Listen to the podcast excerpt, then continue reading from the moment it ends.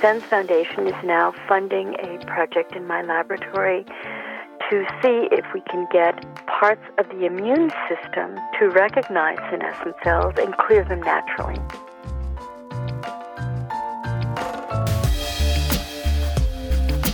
Human OS. Learn, master, achieve.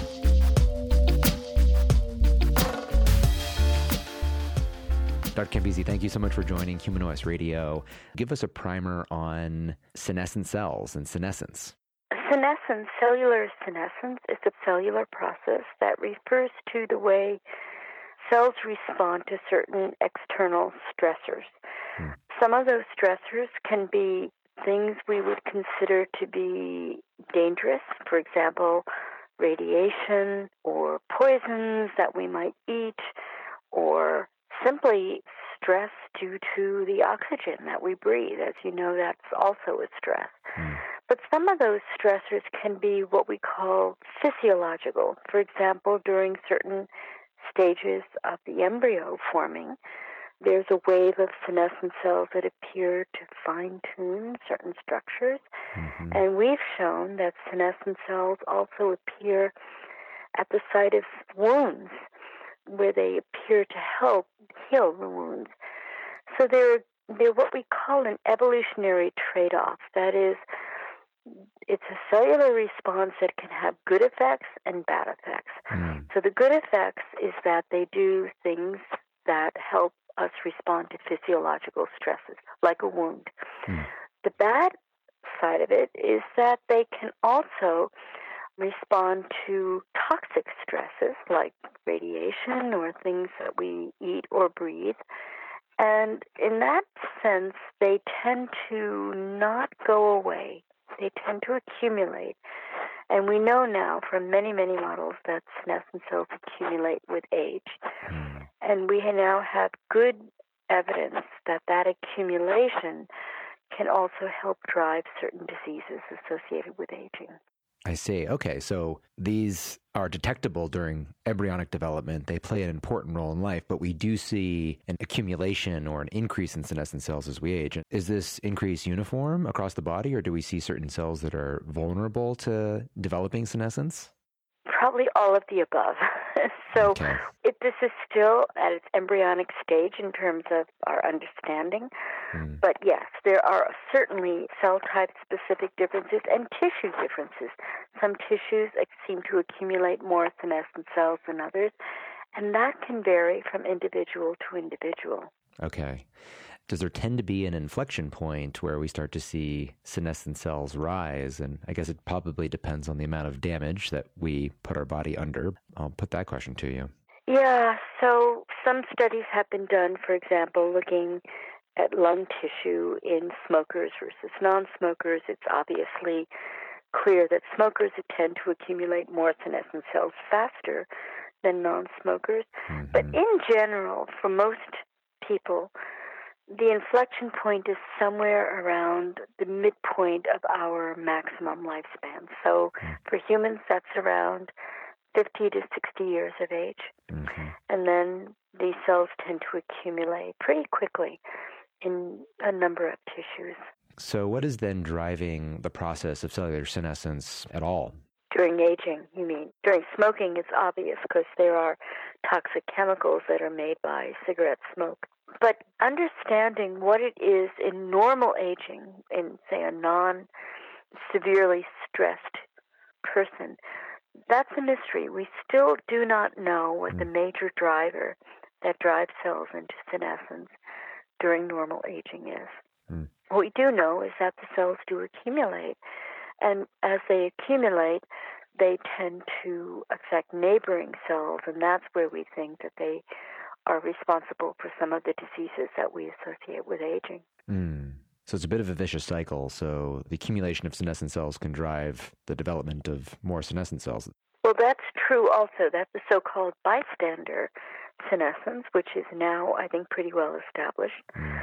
But it's interesting because a single senescent cell that arises as a consequence of some kind of external stress can indeed produce molecules that will cause a neighboring cell to become senescent. Mm. But that neighboring cell, the so called bystander senescent cell, probably cannot transmit its senescent state to its neighbors. And that hmm. makes sense because if it were otherwise, mm. you would imagine one single senescent cell would turn your whole body into a pack of senescent cells mm. in hmm. a matter of time because it would just propagate unlimitedly. And that's not what happens. So yeah. we know that there's a lot of variability. And even in very, very old people, senescent cells still do not comprise the majority of cells within any given tissue. So, what are some of the types of substances that are released? And then, what is the net result of that in terms of the microenvironment surrounding the senescent cells? One of the characteristics of a senescent cell is that it secretes many molecules, probably mm. a mm. hundred or more. We really don't know the exact number. Mm. And those molecules have various functions. So, part of the function is they produce growth factors. That undoubtedly is why senescent cells are beneficial during wound healing. Mm-hmm. Some of the factors are enzymes called proteases, which chew up proteins, and that may be both good and bad. It can be good during wound healing. You need to chew up uh, proteins in order to remodel the tissue. But it could be bad because chewing up proteins can also destroy a tissue. Mm-hmm. But probably the most important class of molecules that senescent cells secrete are called pro inflammatory molecules. That is, molecules that fuel a process known as inflammation. Mm-hmm. So, this has been known for decades that aged tissues have the capability, or rather the property, of being inflamed, not grossly inflamed, which is what we call acute inflammation. This is what happens, for example, when you cut yourself and it turns bright red. Mm. That's acute inflammation. But most aged tissues have the property that we term chronic inflammation, that is low level, so much less than that bright redness that you see when you cut yourself, low level but chronic, meaning it's there all the time. So, for example, if a pathologist were to take, say, a liver biopsy from 16 year old and a 60 year old. Mm. That pathologist would probably be able to tell you which biopsy was young and which biopsy was old simply by looking for this indicators of this low level chronic inflammation. Mm. So this is a property of aged tissues and we know that senescent cells attract the immune cells that cause low level chronic inflammation. So, why is that bad? Well, the cells that, the immune cells that are responsible for chronic inflammation, are designed to protect ourselves, our bodies, against invading pathogens. They are the first line of defense against an injury. And they're very primitive. They're very non-specific. So these are not what we think of when we think of antibodies or specific T cells that kill specifically. The initial inflammation that we see in age and we see initially after an injury is designed to kill non-specifically. Mm. And that means these cells are producing toxic molecules like hydrogen peroxide or bleach. And the idea is to kill as quickly as possible any invading pathogen. Well, that's great if you have an invading pathogen. It's not great if it's low level and chronic and there's no invading pathogen. Mm. So the mm. type of inflammation we associate with aging is often called sterile inflammation, meaning there's no evidence of an invading pathogen, but yet these innate immune cells are there producing these damaging molecules, and we know senescent cells are part of the reason why they're there. Are there ways then to modify the production of senescent cells in some way, or even the contents that are released by them, so we can potentially age better? Yes. Big yes, question. There are. Okay, so let's take the first scenario where you modify what the senescent cells are secreting. So, our lab and many other labs have identified the molecular processes that lead to their developing this secretory phenotype, the secretions that they produce. And the good news is that that research has led to very specific proteins that are important for causing the cells to secrete. And the other good news is that those proteins, in some cases, actually in a number of cases, already have drugs that have been identified by pharmaceutical industries to suppress mm. their activity. So that's the good news. The bad news is that the proteins that we've identified that cause the cells to secrete are often proteins that are very important for basic life maintenance. Hmm. For example, one of the processes we identified is the so called DNA damage response, mm. meaning when your DNA is damaged, a bunch of proteins get activated, and some of those activated proteins make cells secrete the molecules that we think are damaging and causing aging. Now, the pharmaceutical industry has developed drugs that make those proteins, those DNA damage response proteins, no longer active. But you surely would not want to go through life suppressing your ability to respond right. to DNA damage. So that's one problem, is that the processes that drive the secretions of senescent cells tend to be basic processes that right. are important for life. The other problem is that you can apply these drugs. We've done this at least in cell cultures shown that they suppress. But then, as soon as you remove the drug, senescent cells start secreting again.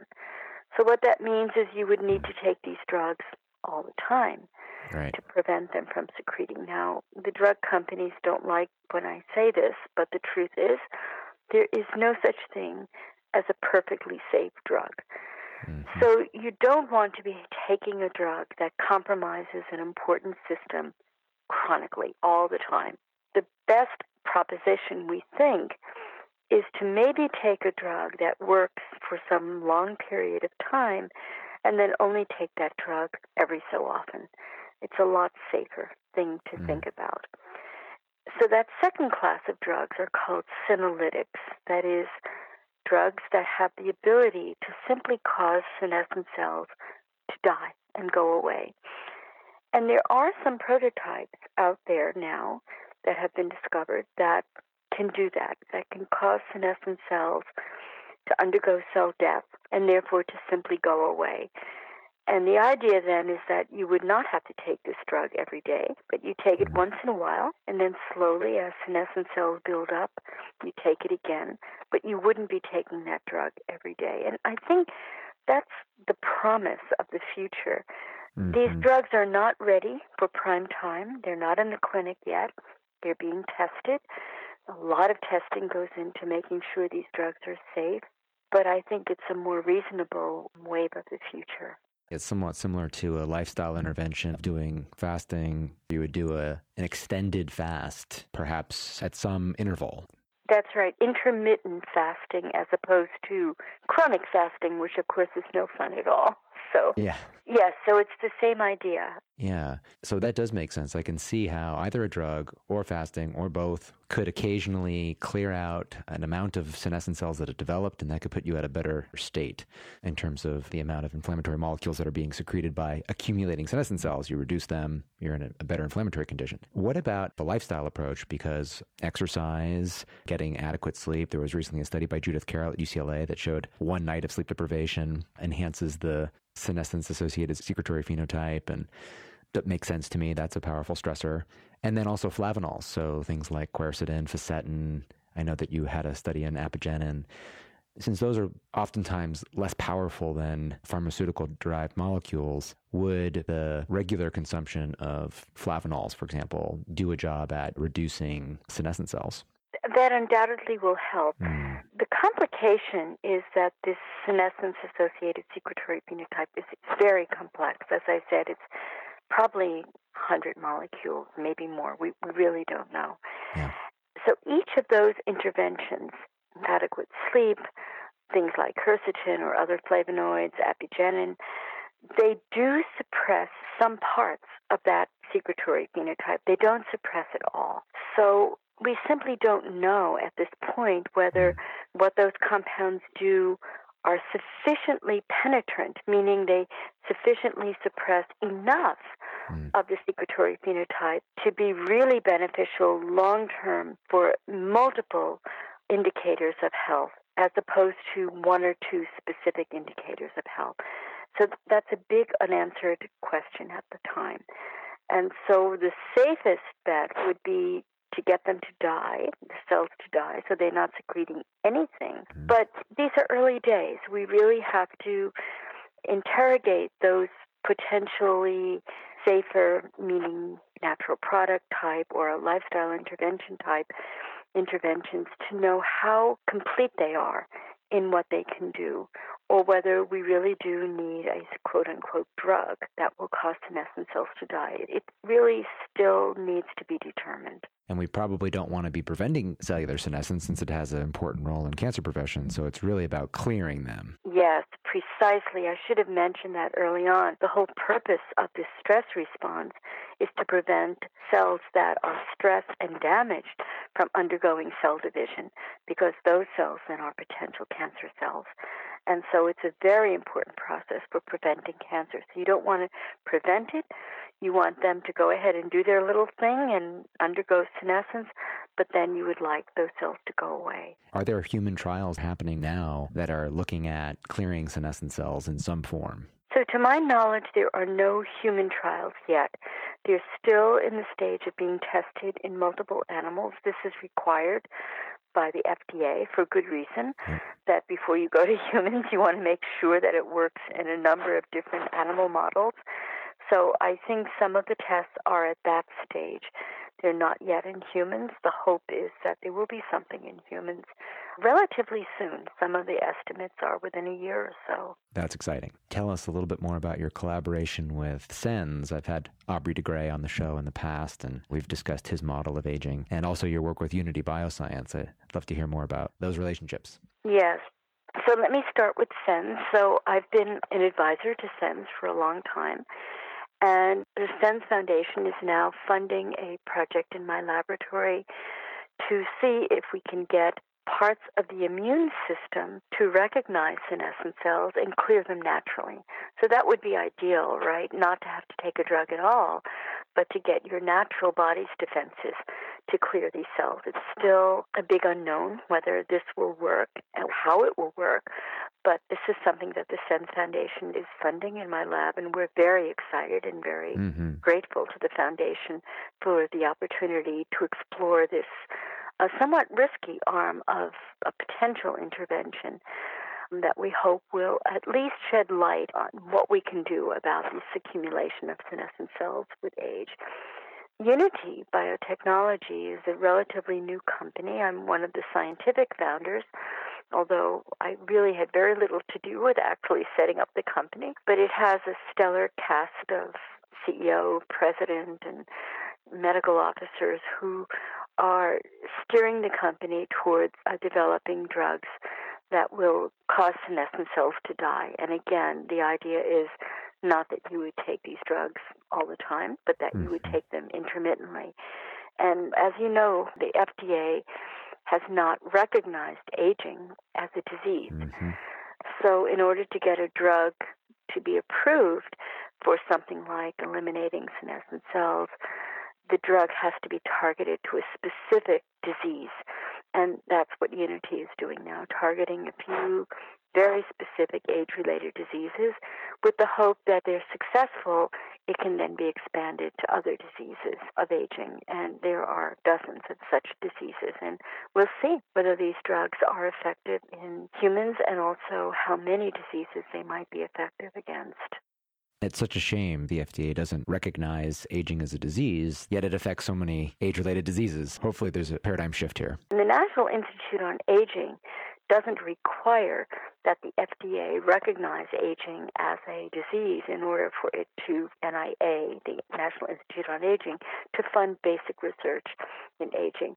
What is difficult right now is that the NIA is a relatively underfunded institute within the NIH, despite the fact that many of the other institutes are dealing with diseases that are actually diseases of aging. So there are two infrastructure problems. One is that NIA is relatively underfunded. The other is that the FDA, for the purposes of developing therapies, um, doesn't recognize aging as a bona fide disease. Can somebody now determine the amount of senescent cells that they have in their body, or at least some sort of global measurement? Very, very indirectly. We cannot, mm-hmm.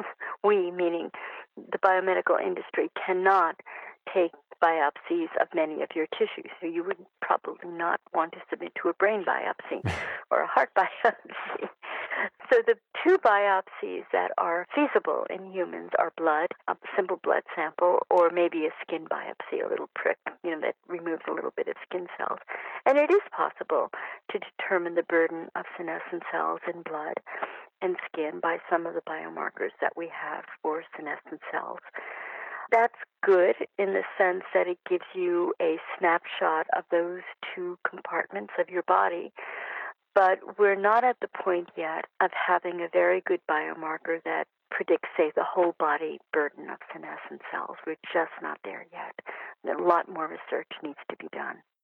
If you were to simply track blood or skin and you were to look at the trajectory of senescent markers, that might be an indication of how much you're accumulating over it's a period of time? It's a very loose correlation. So those studies mm. have been mm. done that is serial biopsies of people throughout different parts of their age and also even horizontally, meaning a bunch of people that are young, a bunch of people that are middle aged, a bunch of people that are old. And you do get hmm. a correlation, but there's a lot of individual to individual variation, which is, of course, what you might expect, right? We all know 50 year olds that look like they're 30 and 50 year olds that look like yeah. they're 70. So we don't yet have the means to be very precise in taking one person's skin or blood sample and say, this is your quote unquote biological age as opposed to your chronological age. We're just not there yet. Do you also see a lot of within person variability? You do from from tissue to tissue. Mm. That's correct, and that's part of the complication. Is that not all right. tissues in not all individuals accumulate senescent cells at the same rate. This is such exciting research because of how far things have come seemingly quickly, and also the fact that there seems to be compounds and strategies that at this point are untested but are promising there to are. affect this. You know, the other thing I should point out that the field is just growing enormously. So I just returned from the fourth International Cell Senescence meeting, which was held in Paris. And the first one had maybe 80 or 90 participants, and this one had mm-hmm. nearly 300 participants, and all this occurred in four years. So the field is exploding. Wow. There's lots of very good labs working on this. It holds promise for at least increasing the health span of humans. It's not lifespan. We don't know about lifespan, but certainly health span, meaning living longer, yeah. healthier. Dr. Judith Campisi, thank you for your time and your commitment to this field. I'm 43, so I wonder if within my lifetime we'll see therapies that actually modify my health span and potentially my lifespan. And I think the answer might be yes. So I think you have reason to be optimistic. Absolutely. well, I appreciate your time. We all do. And again, your work. So thank you so much for joining me on Human OS Radio. My pleasure. Thank you. Thanks for listening, and come visit us soon at humanos.me.